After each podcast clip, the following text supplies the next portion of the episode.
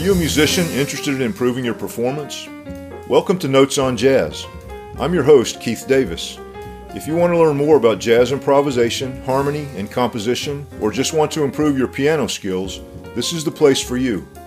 We'll be hosting interviews with fellow musicians, offering tips and techniques on study and practice, and lots of other cool stuff. Whatever instrument you play, or if you're a vocalist, you will find something helpful and interesting here. So come hang out with us at Notes on Jazz.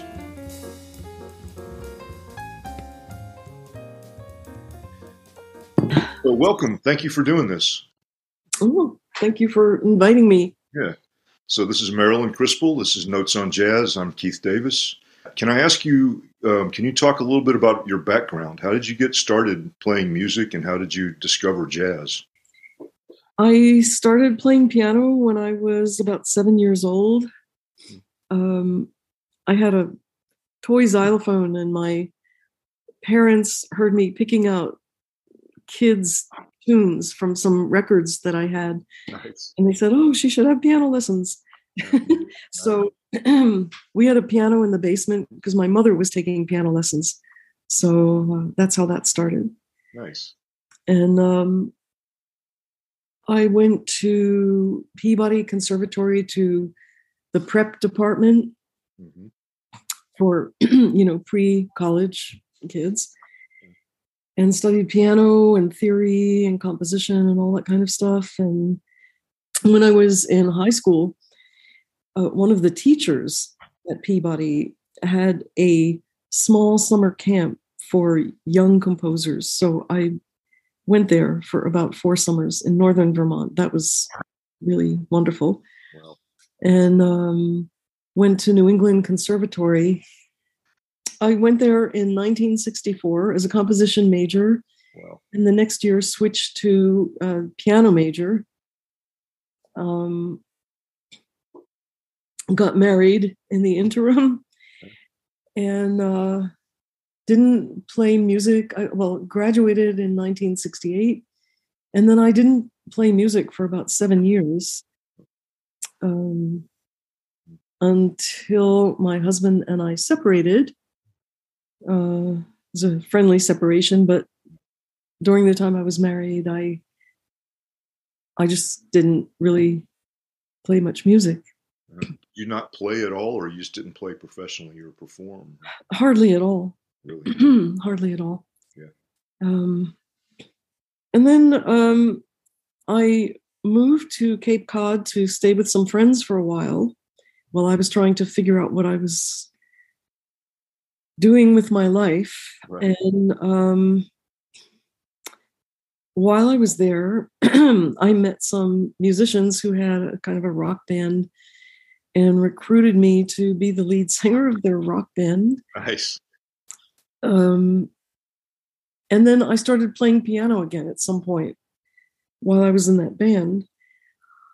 Um, and I got a job at the paperback booksmith at the Cape Cod Mall while I was living there. And across the hall was a record store owned by the same people who owned the bookstore. So we were allowed to go over and get any records we wanted and bring them over to the bookstore and play them there. Oh, nice.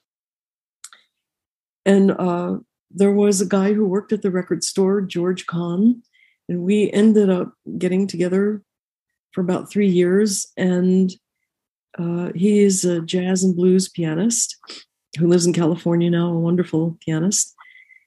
And uh, and he had a group called Celestial Mechanics. I used to go hear them play. And one night they had a gig, and I was alone in the apartment and I just pulled a record out from his collection and put it on, and it happened to be uh, John Coltrane's "A Love Supreme." Yeah. yeah. Okay. Uh, at, at that point, I was 28 years old, and it changed my life. Literally, I understand. that one night of listening to that changed my life. I understand that completely. Yeah. Um, and shortly after that, I heard about a teacher in Boston named Charlie Banacos. Yeah, I know about Charlie. yeah he, he was a well-known teacher used to teach at berklee but then uh, just separated and, and was teaching on his own. In those days, there were cassette tapes, so he had students from all over the world, and uh, they they would study by cassette tape. They would make a tape, they would send it to him, um, and he would send back his comments and send the cassette back to them. You can imagine how long all that took. Sure, sure. Sending something to South Korea or wherever, you know. So weeks could go by. Um, it's a little strange to think about all now, con- considering where we are now with Zoom. Exactly right. Um, and everything is instantaneous. So I studied with Charlie for about two years, and he was a wonderful teacher. I did nothing else during those two years, literally, did nothing else but study and practice and uh, listen to music, do, you know, transcribe. I had to transcribe a lot of different uh, solos of different pianists and some guitarists. And uh, at a certain point, I heard about a place in Woodstock, New York called the Creative Music Studio. It was run by Karl and Ingrid Berger, jazz musicians from Germany who had come over here and uh, fell in love with the area and just decided to start the school where there would be healthy cooking, you know, it's out in the countryside uh, the guiding artists would stay for at least a week each, and they would work with the students on their music for a week. And at the end of the week, they would do a concert with the students and also a concert uh, on their own or with their colleagues, whatever. And uh, while I was there studying with all these musicians, I was also teaching an ear training course. And at a certain point, Anthony Braxton walked by a, a, workshop that I was in with George Russell, and heard me playing, and invited me to play with him uh, as a duo on his concert at the end of, of his week. Wow. And that's the first time we played together. That was recorded. That's now out, actually, our first uh, playing together is out on one of the creative music studio compilations. I think it's the second one. I'm going to look that up. and then after that, things just snowballed. Uh, he invited me to go to Europe in 1978 with his creative music orchestra or creative orchestra, you know. And that was my first time in Europe, my first time doing other anything other than little solo gigs here and there. So being at the creative music studio and having being exposed to all those musicians and having a chance to learn and play their music was the greatest education. Uh, because we also got to hang out. We're all living together for a week at a time and uh, some some people came some musicians came from turkey and just stayed the whole summer uh, besides um, contemporary jazz and classical musicians, there there were musicians playing their music from Africa, Turkey, China, Japan, uh, Brazil, all over the place. Uh, it was just an incredible international scene. Sounds like it. Yeah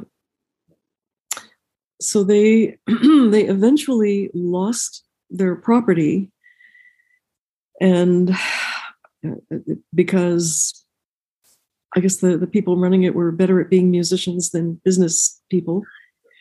And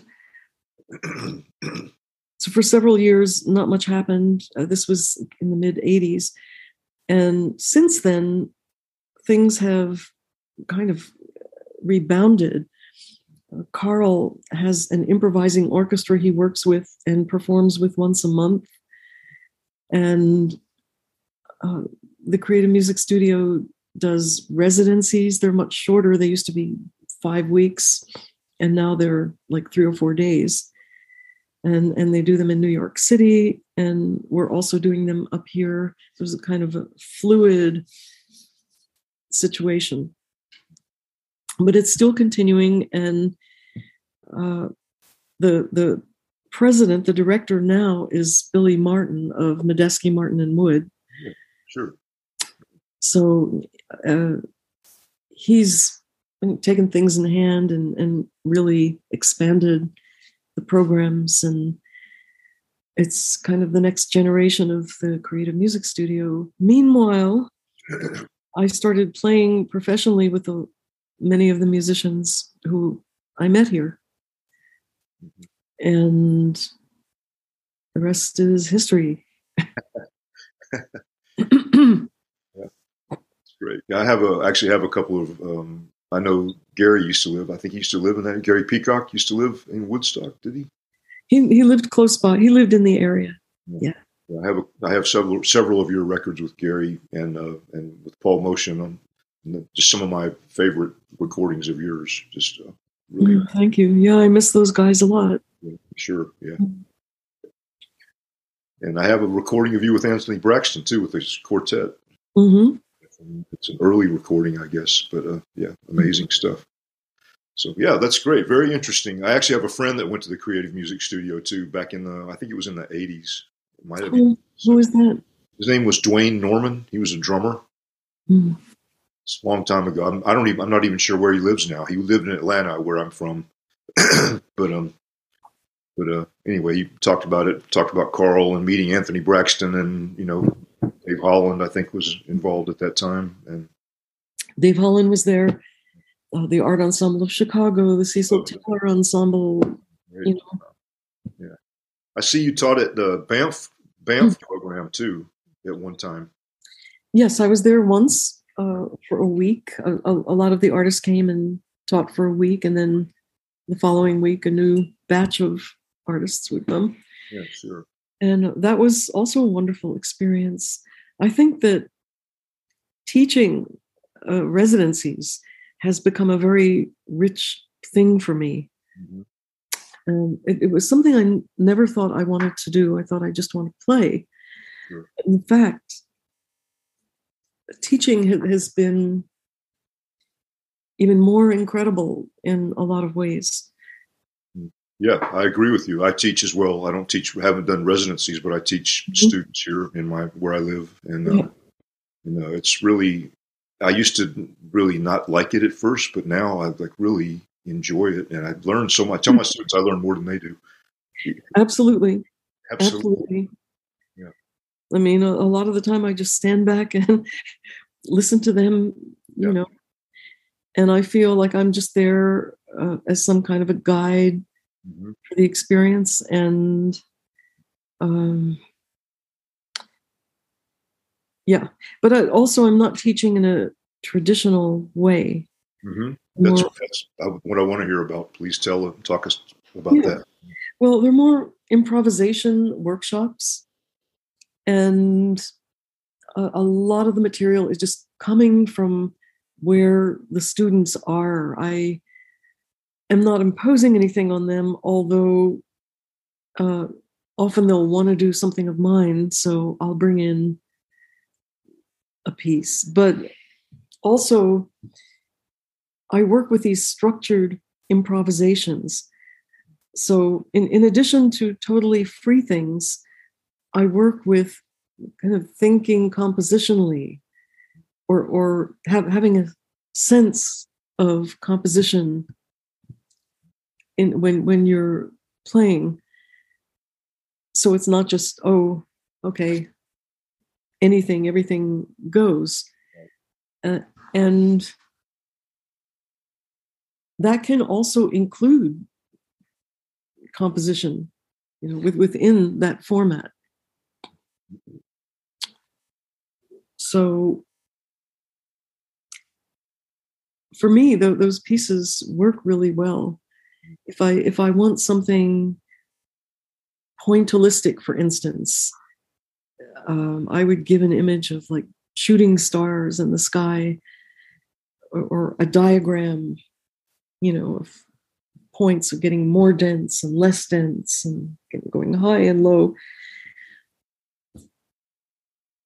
And also working with layers, simultaneous layers of different things happening. So it's not always somebody soloing and somebody else accompanying them.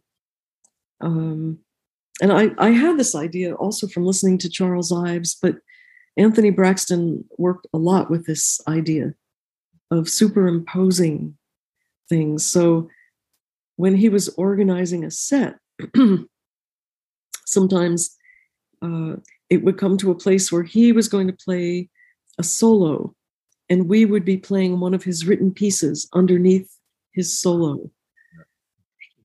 Or I remember once uh, we had a quintet gig in Montreal for a week at a club there, the Rising Sun. And we were taking the train up to Montreal. And on the way, he said, Well, we're going to play some tunes tonight. We all looked at each other like, Really? Tunes? that, that wasn't what we were thinking was going to happen. And, and, then it turned out we were going to play five different tunes simultaneously. and I, I, always remember the drummer, Thurman Barker, his tune was Love for Sale. Oh. I, I don't remember what mine was. So,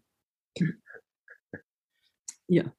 And, you know, when I was playing with the quartet, with Anthony's quartet, we played together. We had a really solid thing going for 10 years or so in the mid 80s to the mid 90s. Made a lot of recordings, toured a lot. And uh, that band was like a family.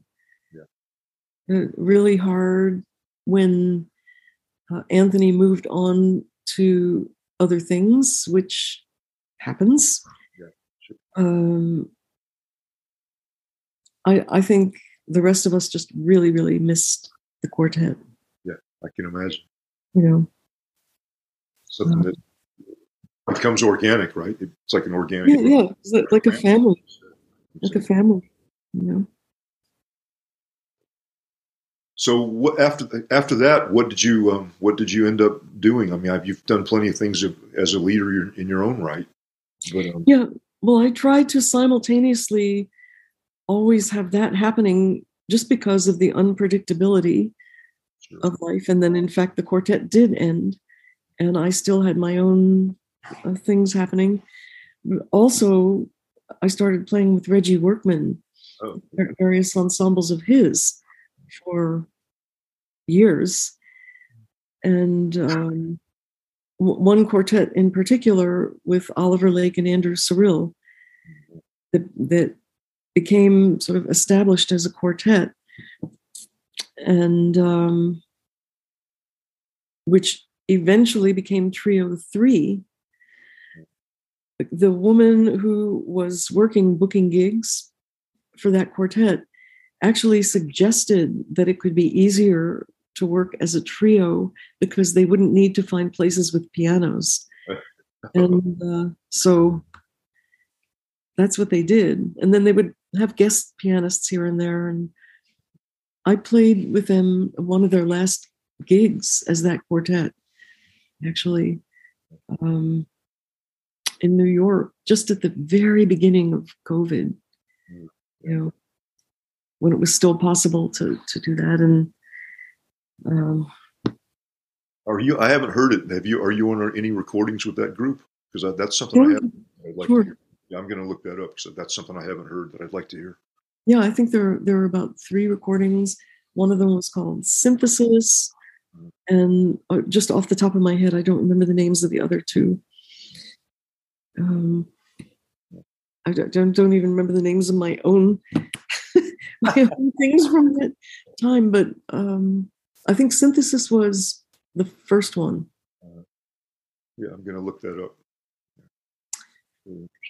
And then um, various and sundry other things. I started playing with a lot of European musicians, in particular Barry Guy, who is a British bass player and composer and uh, studied architecture and does does these amazing scores. He's had exhibitions in art galleries of his scores. Wow, beautiful, you know, drawings and everything. And uh, he led the London or leads the London Jazz Composers Orchestra, and then a smaller group, the Barry Guy New Orchestra, mm. um,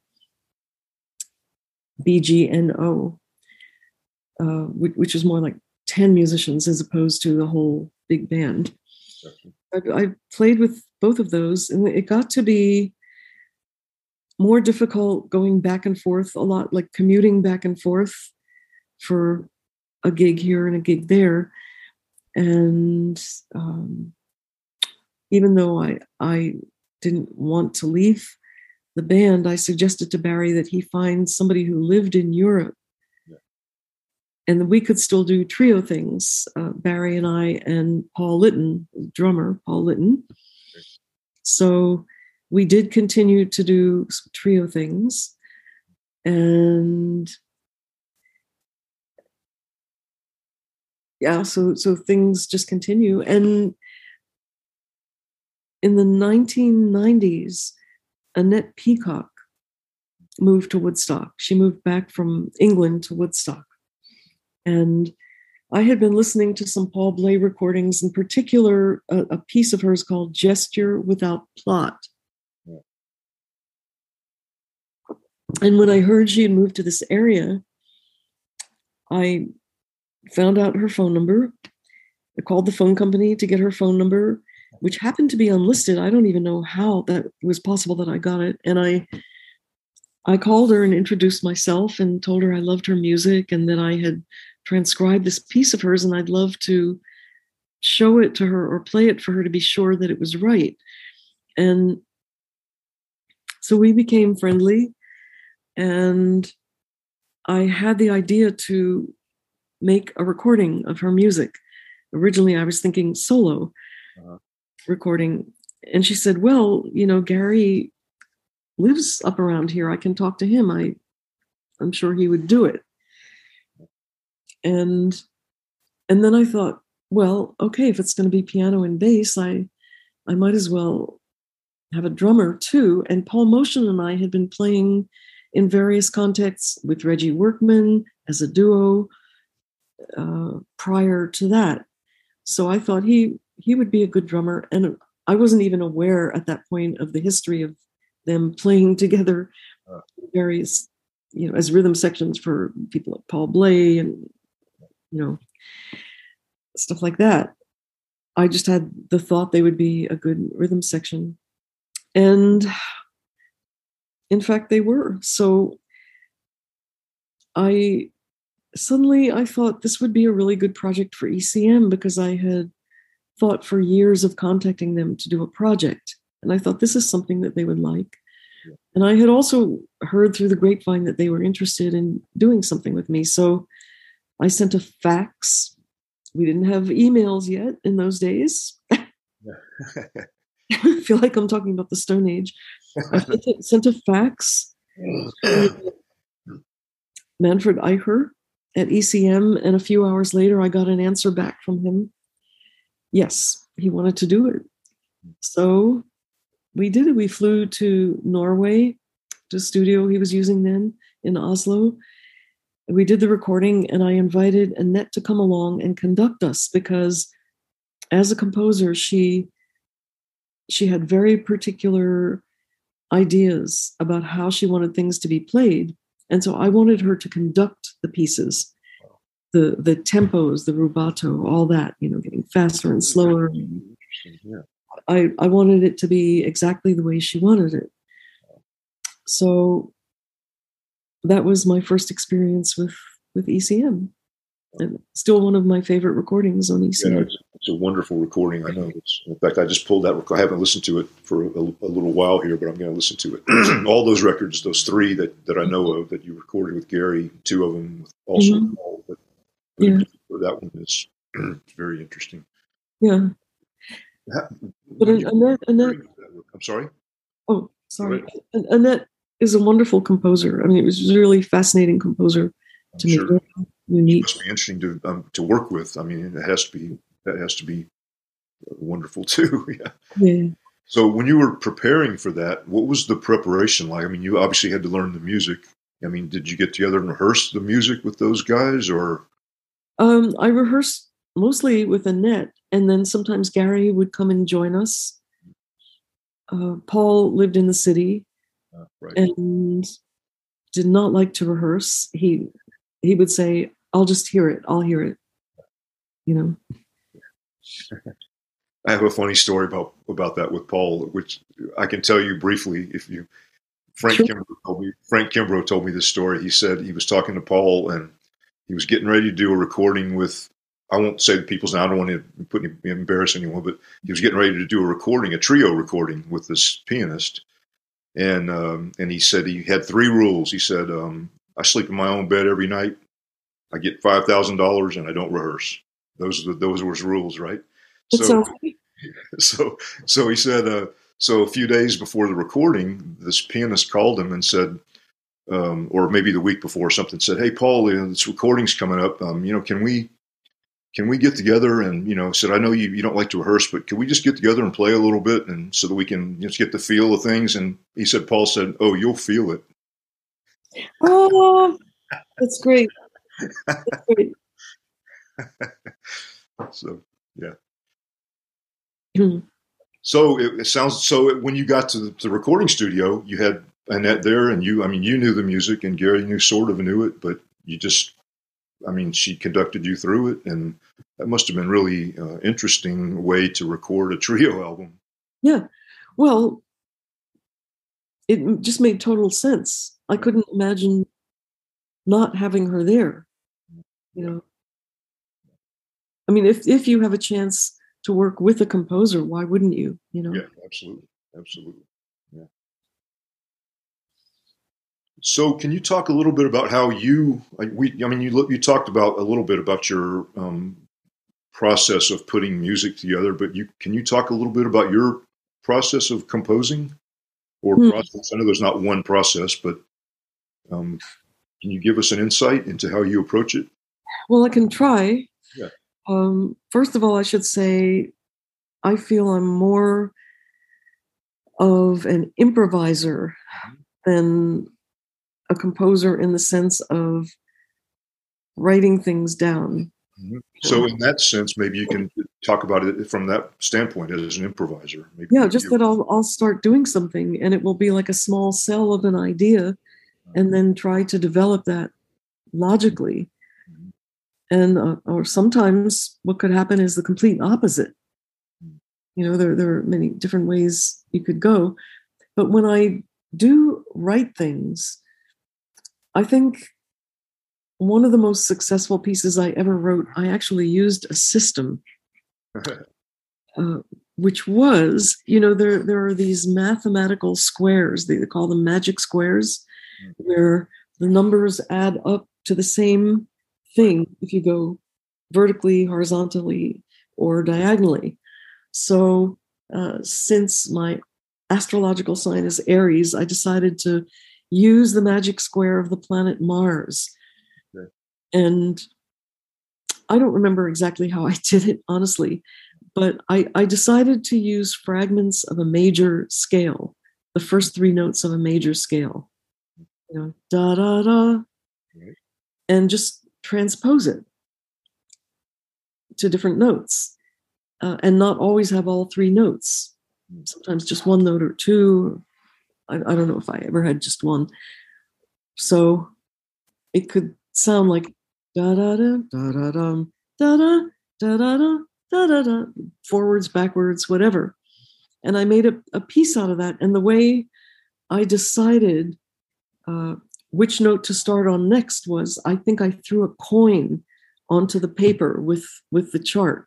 And wherever it landed like if it landed on a 5 and I was in the key of C then the next next one would start on G. Stuff like that. I I did something like that. And that's ended up being the piece that worked for me over the years and other people like it and play it and recorded. I think Terri Lyne Carrington recorded it last year. Wow. What's um, the name of it? Rounds, R O U N D S. Okay, I'll look that up too. so I, I might have heard that on one of your recordings. Yeah, it's on one of the ECM recordings. Yeah, yeah, I think I heard um, there. Yes. So then the, there was the first section, and then I did the whole thing backwards. So the, the piece is that section and then that section backwards.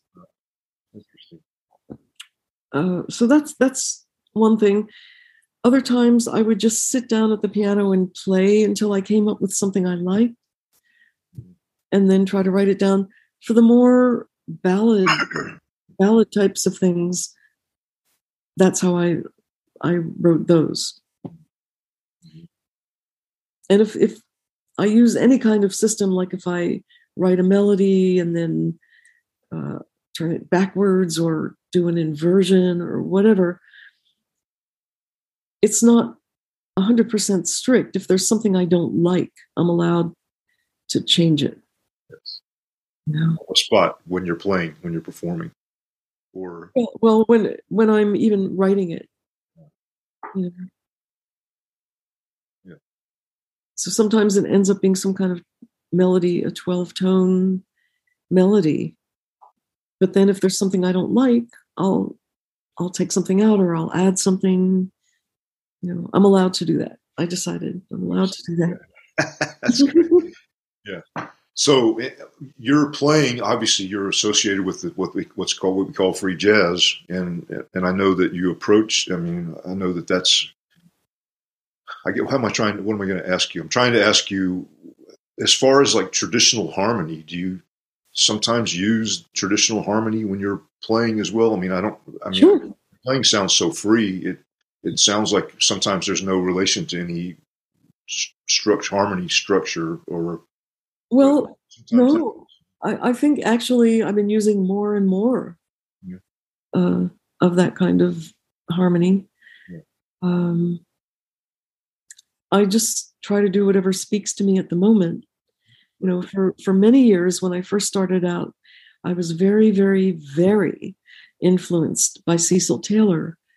Uh, pe- people used to, writers used to always call me female Cecil Taylor, you know and and anything that was ever written about me always mentioned his name somewhere right. in the interview or the review and at some point maybe just before i started working with ecm i started going to scandinavia to play and i heard some musicians there who really really spoke to me you know and they were playing basically what they called Nordic music.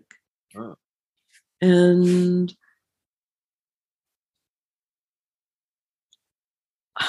well, anyway, I, I got re influenced by that. There was a bass player in particular, Anders Jormin, who played with Charles Lloyd for a while, plays with Bobo Stenson, a wonderful Swedish pianist, his trio, and it also has his own groups and is a beautiful composer. Uh, yes, he does a lot of very beautiful things. And somehow, even when I was doing the other stuff, I also played ballads. I always played ballads also.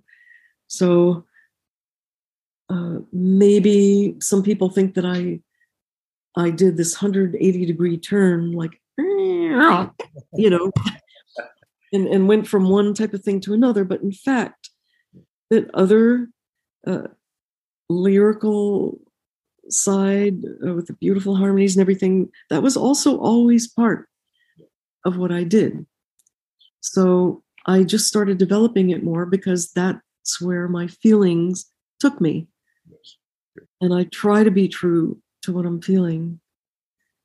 Absolutely. You know, eh, but I, I also feel like it's seamlessly connected. It's organic, going. Yeah. You know, it's two sides of the same coin. They're not really in competition with each other. It's it's all part of who I am and what I hear and what I play and from feedback I get that seems to come across. Yeah. Uh, at least I hope it does. I hear. I, I, I can hear that. Yes. Mm. I have two things I want to ask you. One, first of all, I'll say that um, I can see that what, how people would associate you with Cecil Taylor, but I don't think you sound like Cecil. But mm-hmm. but I can see maybe maybe stylistically that people would would say that.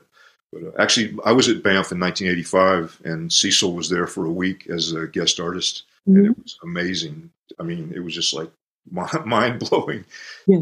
He did a whole big band piece where he went around. He had like 25 musicians on stage, and you, I'm you know what I'm talking about. But he, it was mm-hmm. just amazing. And then he did a solo concert one night where he just did his thing for an hour and a half. He played nonstop for an hour and a half. It was amazing. And just to, you know, sort of, I, mean, just to sort of be in a crowd of people, he used to be talking and just to see what he tried to listen to what he had to say. It was hard to understand what he was saying a lot of the time, actually, but he did a workshop. Just it was really fascinating. Anyway, Dave Holland was there as well, and uh, Dave Liebman, and it was really a. Mm.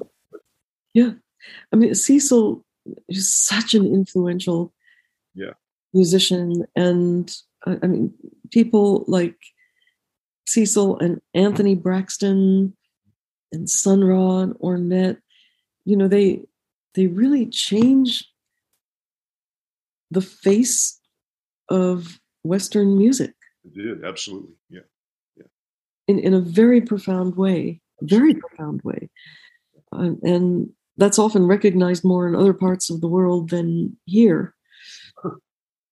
Um, you know, a prophet in his own country, type of thing. But I remember when I first heard Cecil, it just sounded like a lot of energy to me. Yeah. And I really related to it. I really related to the energy, but I didn't I didn't at all really hear what he was doing. It took a lot of listening to start hearing yeah. all the themes and the relationship to you know what came before and that, that even when he was playing with very with a lot of intensity there was always breath it wasn't just cascades of notes it was phrases and themes and and breathing and dancing. He danced when it, you know, he, he was a dancer too.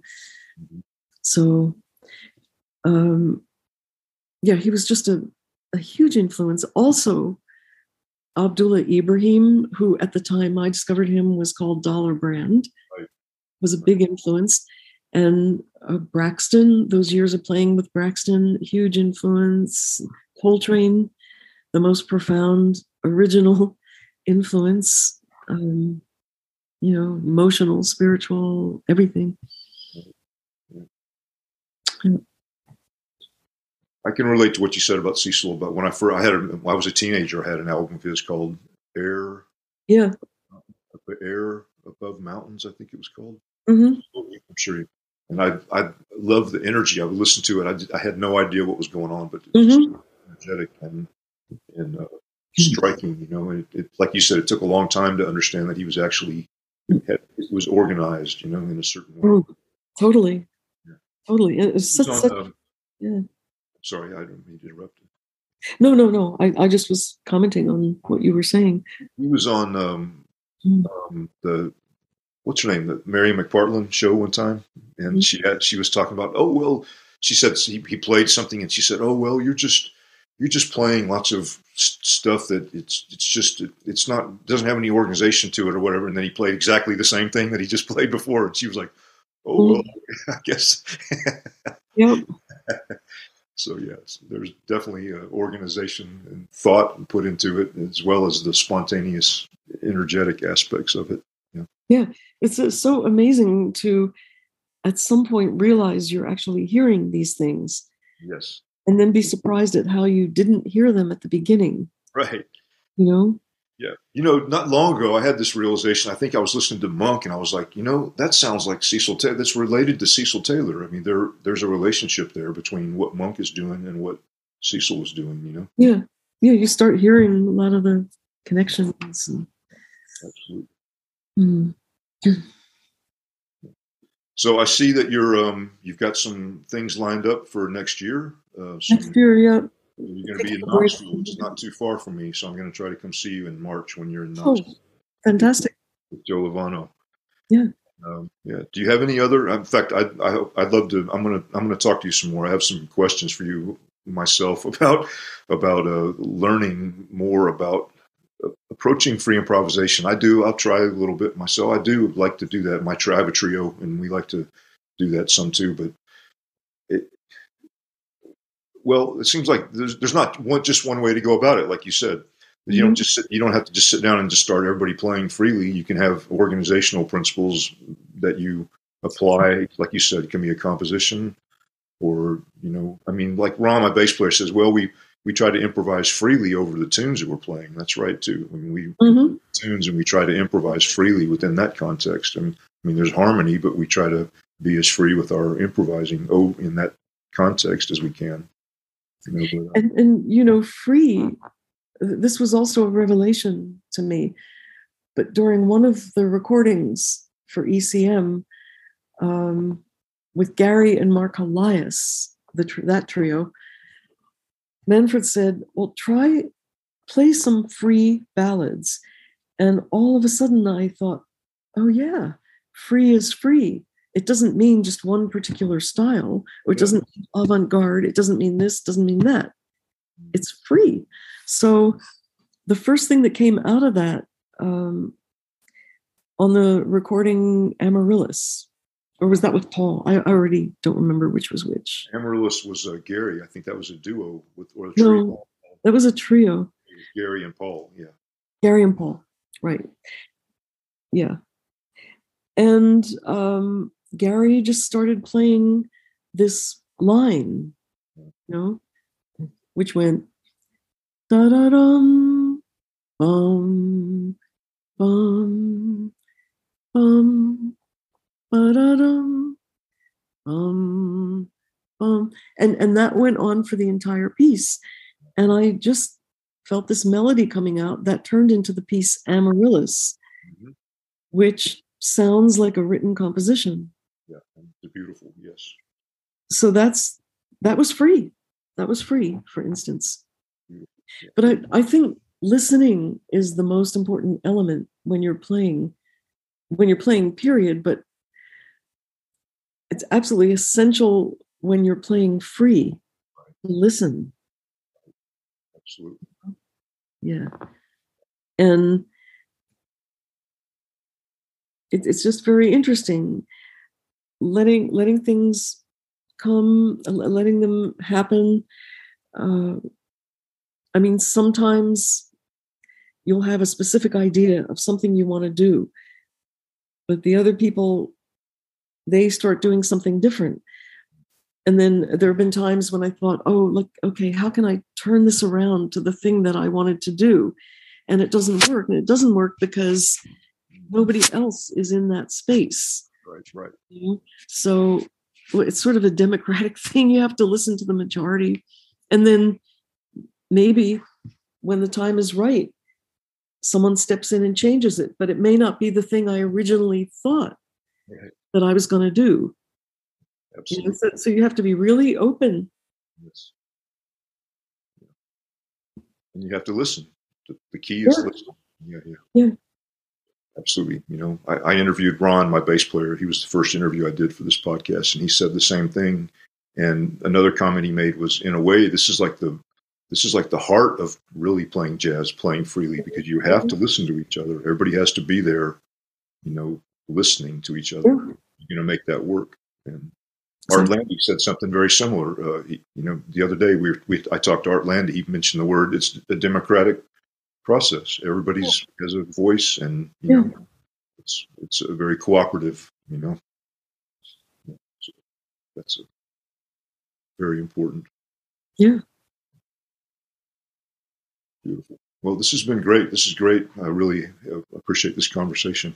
So.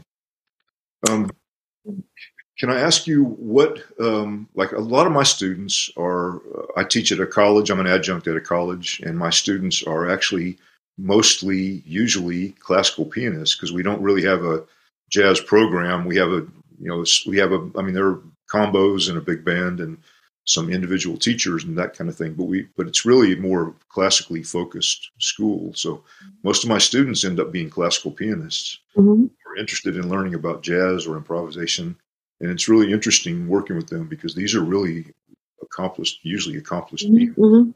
They don't have any experience playing improvised music or learning about it. So it's been a real a, a challenge for me, but also very interesting for me um, to try to, you know, Don't you find that that when you start working with people, that they just have to start where they are? yes, absolutely, yeah, yeah. So so And I have to start where I am in relationship to where they are, and that's, yeah.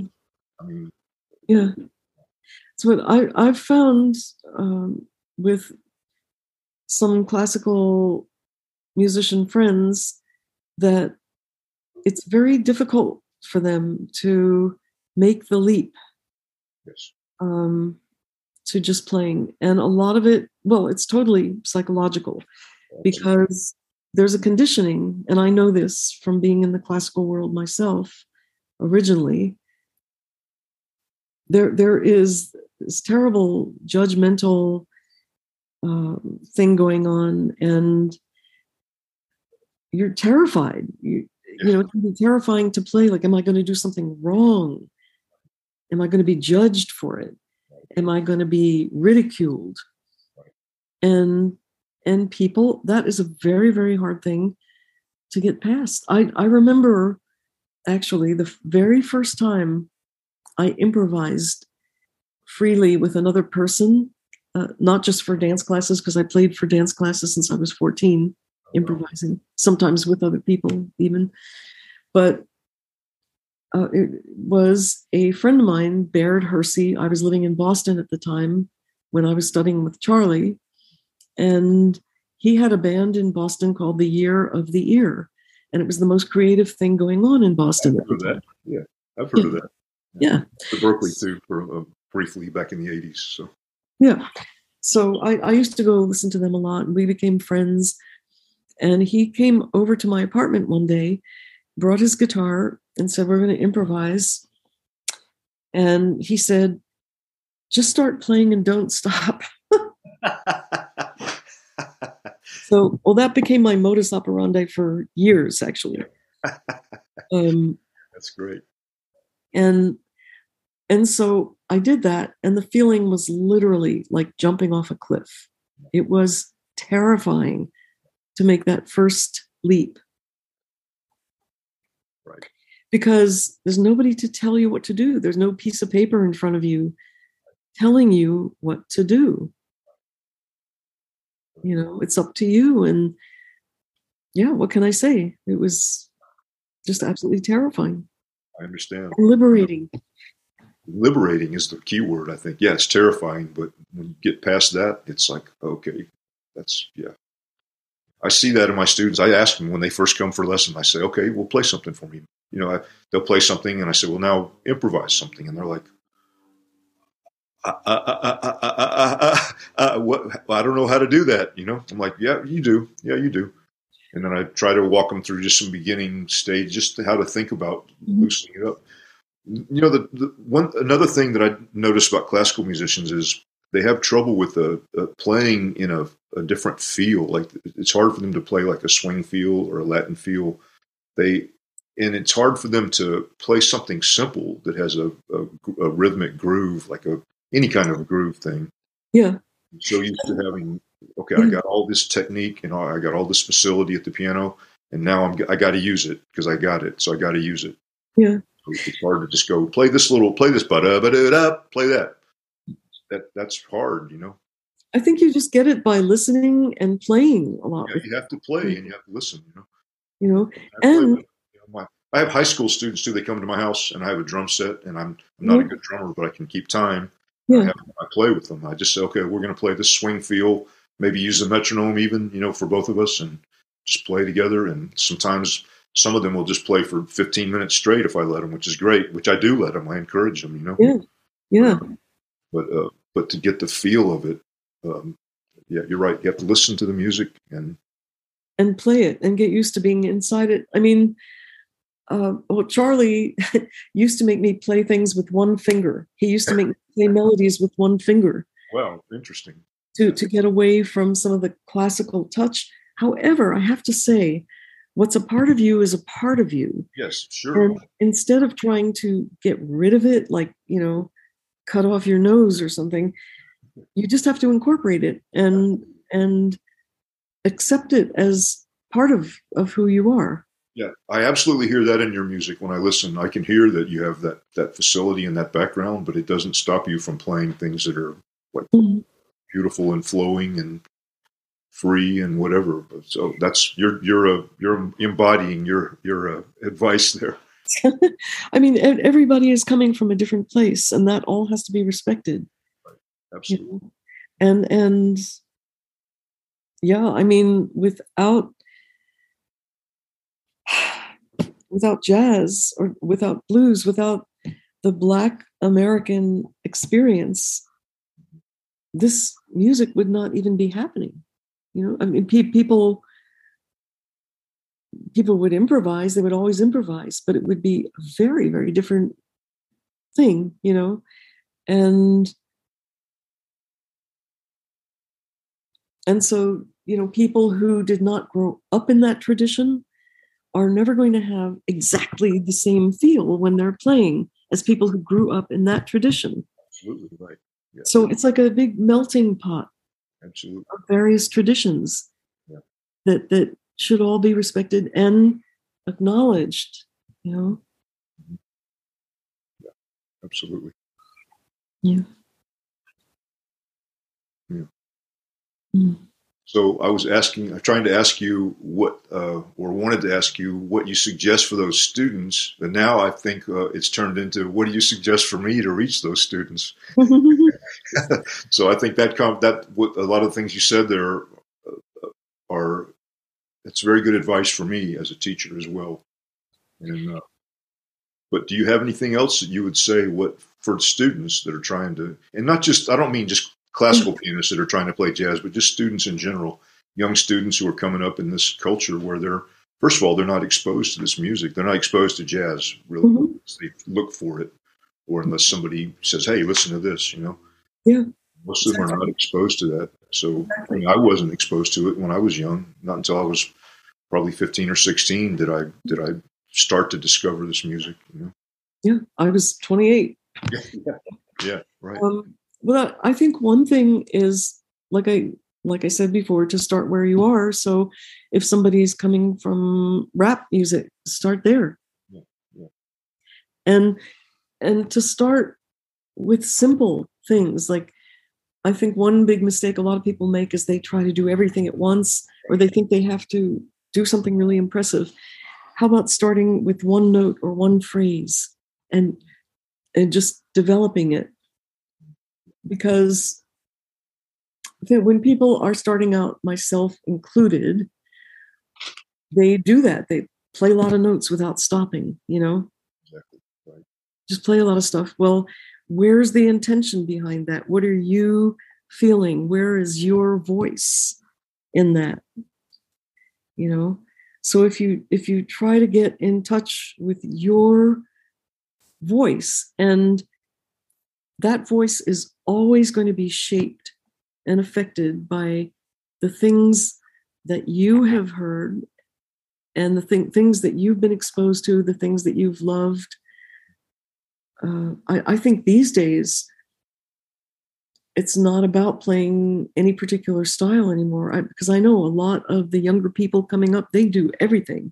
Right, absolutely. They do everything and they're brilliant. Right, absolutely. You know? So um, I just to get back to the classical music thing again. There was a short time, uh, maybe a year, when I was teaching kids like eight to ten years old at a music center in Boston, and yes, I had to teach them to play classical music. But at the end of every lesson, I would have like five minutes where they would improvise. And I would say things to them like, oh, what happened in school today? Oh, some kids pulled my hair in the playground, whatever. Okay.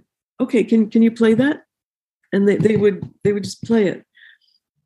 And uh, and and one girl had a cat she loved. I said, "Can can you play your cat?" Yeah.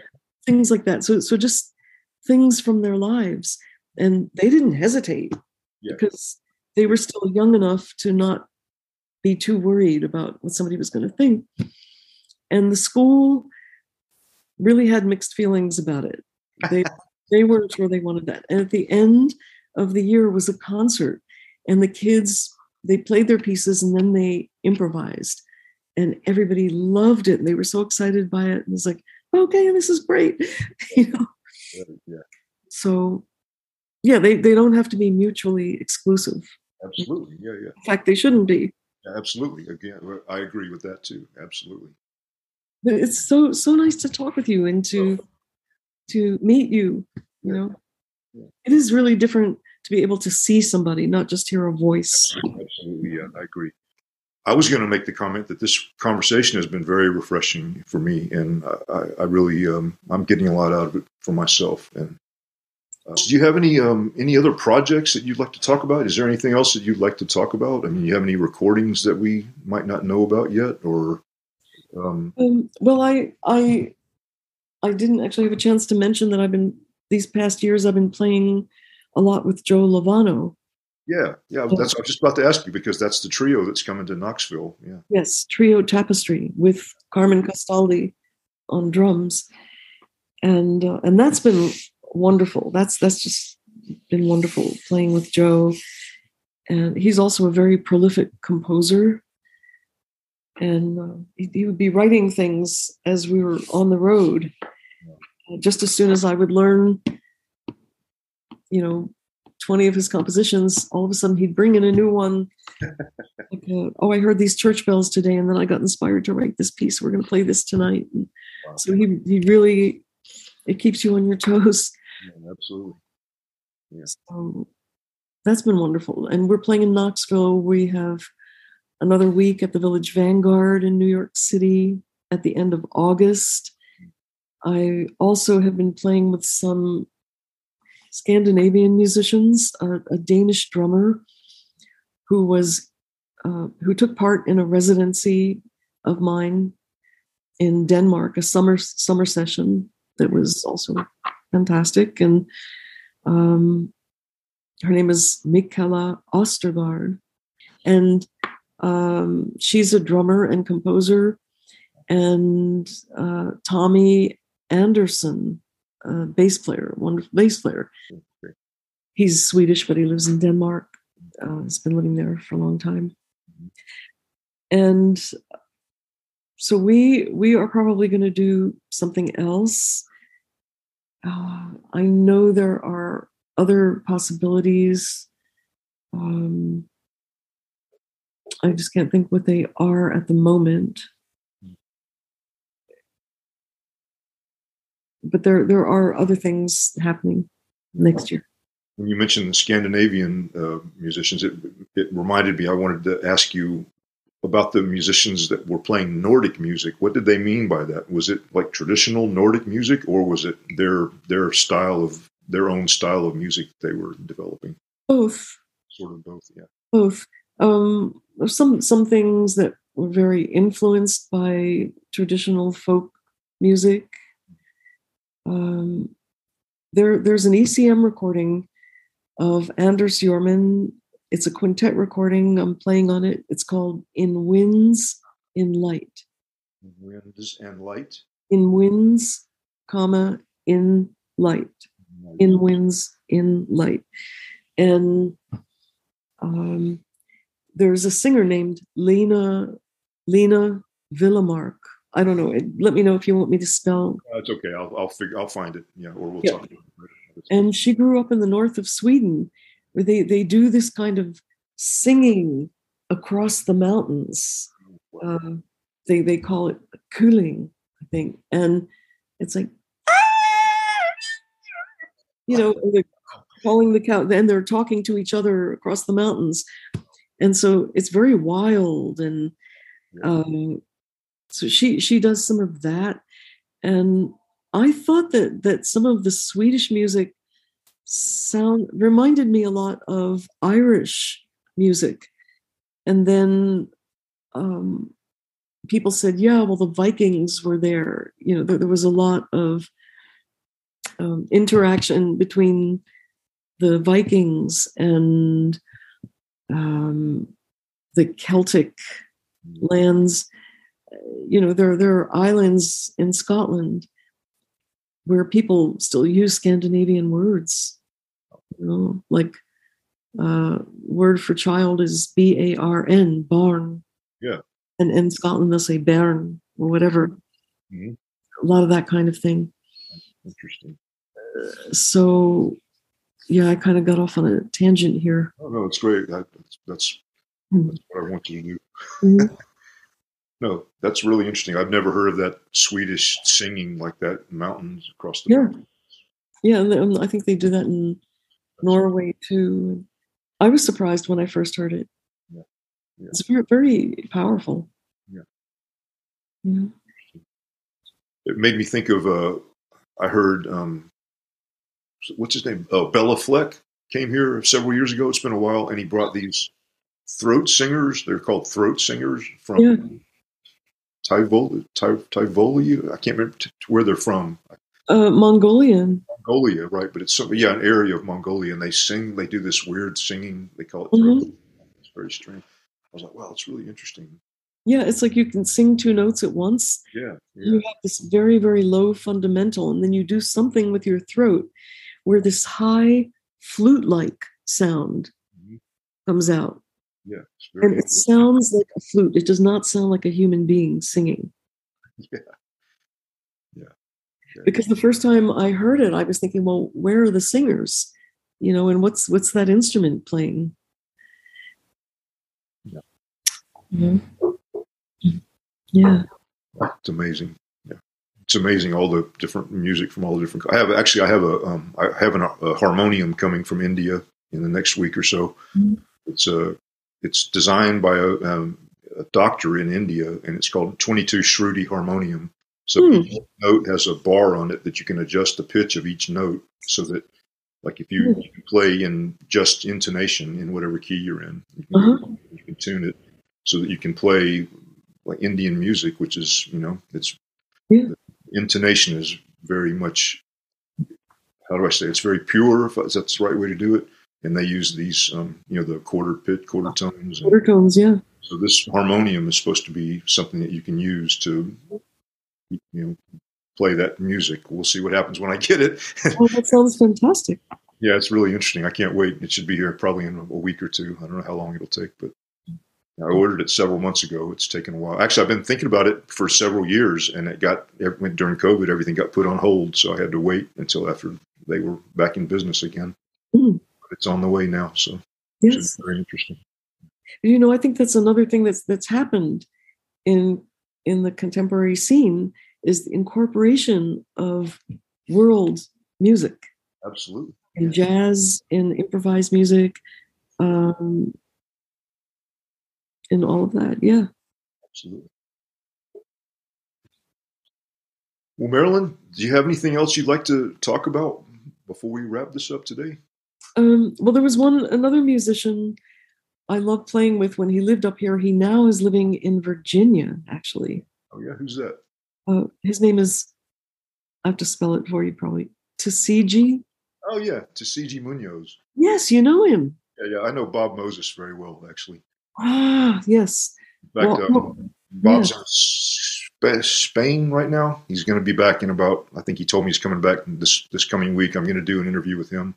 I actually had Bob down at Furman as a guest artist years ago. I mean, I, I'm not usually in charge of that, but our the, the head of the jazz program was going to be taking a sabbatical, and I said, "Hey, can I bring Bob Moses?" And he goes, Mhm. "Yeah, I'll be gone, so go ahead, bring whoever you want." So I got Bob to come down for uh, for about five days, and that was real interesting. So, so. I know he's a he's a you know a friend or follower of Tisziji. So Um, yeah, did you record with him? Yes, yeah. Did several recordings. Yeah. Um, I wonder. I have several. I wonder if you're on one of those recordings that I have of Tisziji's. I'll have to look and see. I think there, there was one called "Breaking the Wheel of Life and Death." I'll Um,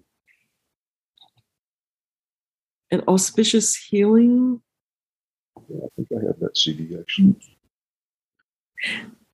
But any, anyway, um, before he moved to Virginia, we would play some, uh, particularly at a place up around here called the Falcon. Okay. And he writes these beautiful, beautiful tunes. Yeah. Very simple, but very beautiful, very uh, like a lot of heart energy Yeah. coming from him. And uh, when I play with him, I it, it's also gets very wild, you Yeah. know. Yeah. So, so it's a combination of of these relatively simple, beautiful tunes, and then the wild energy improvising. Yeah. You know. So yeah, I, I just wanted to mention him also. Yeah, awesome. I think I have one, at least one of those recordings that you're on now that you've mentioned it. Mhm. I have to go look that up. Yeah, beautiful. Yeah. Yeah. I've probably forgotten lots of stuff that I should have. Oh, and uh, again, I like to leave it. I like to. I like it to be like you said, improvisational. You know, we just go where the conversation takes us, and we can always do it again sometime in the future. You know? Mhm. So Yeah, you you talked about. I don't know if we're still recording or not, yeah, we are. but uh, well, I mean, you you talked about a lesson and everything. I wasn't sure what exactly you Well, wanted. I think I just wanted to ask you about your approach, and you know, maybe we could, um, maybe we could do that at some point. You know, maybe Mhm. go and do something like this, and and uh, I can play for you, and you can say, "We'll try this." You know, hmm have some suggestions like that. Yeah, I'm happy to do that. You know, it doesn't have to be a formal Yeah, I understand. Yeah. lesson or something, but know, I, I did an interview with David Berkman a few weeks ago, and uh, I'd had a, I called it a lesson. I got online with him. He, he's written a book that I use with my students about harmony, and, mhm, and I wanted to talk to him about a specific topic from his book, and we ended up talking for two hours. And and uh, and I mentioned it when we did the interview a few weeks ago, and he said, "Oh yeah, well it's not. It's like a, it's you know, you can, it's not really like a lesson. It's more like a conversation." I said, "Well, yeah, Yeah. that's true, you know, but but uh, it, it's helpful though, you know." and it's Yeah. help- helps you looking in a different direction, looking things from a different direction or a different perspective. And you know, that's one thing I get from this too, for myself personally, is I find that I've uh, getting a lot of different perspectives from a lot of people about how they approach their art, and that's mhm. that's a that's a really beautiful thing to me. You know? So you wrote a book about harmony? No, not me, but David Berkman. He's a pianist in New Oh, York. Yeah, and it's a it's a book that he wrote that I use with my students. Uh-huh. It's called the Jazz Harmony Book. Oh. And that's really it's you know it's just about harmony, but it's pretty um pretty it's well organized and uh, you know it's very helpful and useful. I think. Mhm, mhm. Well, anyway, I think um, this might be a good point place to just wrap it up for today. Um, once again, this is Marilyn Crispell, and uh, it's been a real pleasure talking with you today, Marilyn. And I hope we get to do it some more. And um, I, I really enjoyed it too. yeah, me too. I really very much, you know. And uh, your website is marilyncrispell.com, and uh, I'll have it in the show notes when I when I get this um, edited and published. I'll have it in the show notes so people can um, look you up and find out more about your music and more about you and whatever they they might like to do. And I really appreciate the recordings of yours that I have. In fact, I'm, I just pulled some of them out that I haven't listened to for a few months or a year or so, and I'm going to listen, especially that Annette Peacock recording. I want to listen to again, especially knowing that she was there in the room with you conducting. That's a really interesting. Well, thank you so much. Um, I hate to stop, but uh, I think we should just stop for now and try to do another one coming up some another time. I totally forgot to mention this other trio with the drummer Harvey Sorgen and the bass player Joe Fonda. That's sort of a collective trio. We all bring in compositions, ideas. We are also going to be um, playing during the last week of May. Okay, take care. Yeah. Bye. Bye bye. Thank you. Mhm. Thanks for checking out Notes on Jazz. If you want to communicate with me, I offer free consultations. Just check the podcast notes for a link. You can also find a link to my website for CDs, downloads, and videos. See you next time at Notes on Jazz.